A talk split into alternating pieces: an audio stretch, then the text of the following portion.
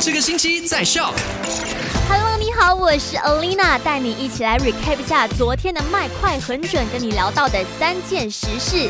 第一件事情呢，就跟你聊到说，新冠病毒蔓延期间，又有十一名印尼的男女被抓到说想要非法入境我们沙拉月，但是已经被遣送回国了。那这段期间，希望大家齐心协力，如果有发现非法入境的人士的话呢，应该去选择做出举报，而不是隐瞒事实这样子。那第二件事情呢，就是现在 CMCO 又重启了吗？那古今这里呢，就有十条主要的道路都设有路障，二十四小时会进行检查的工作。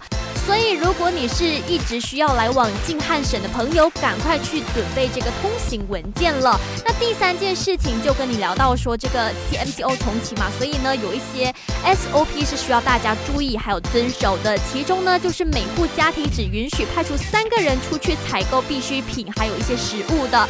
那另外一个呢，就是公共交通还是会照常运作，但是呢，这个德式只能够一次带两个乘客。第三个就是外卖的送食服务呢，允许的时间是在早上六点到晚上十点，所以十点以后呢就不能点外卖啦。好啦，希望大家在这一段期间呢，好好做防疫工作，并且照顾好自己身体的健康。下午三点钟再聊喽。赶快用你的手机透过 Shop App 串流节目 SYOK Shop。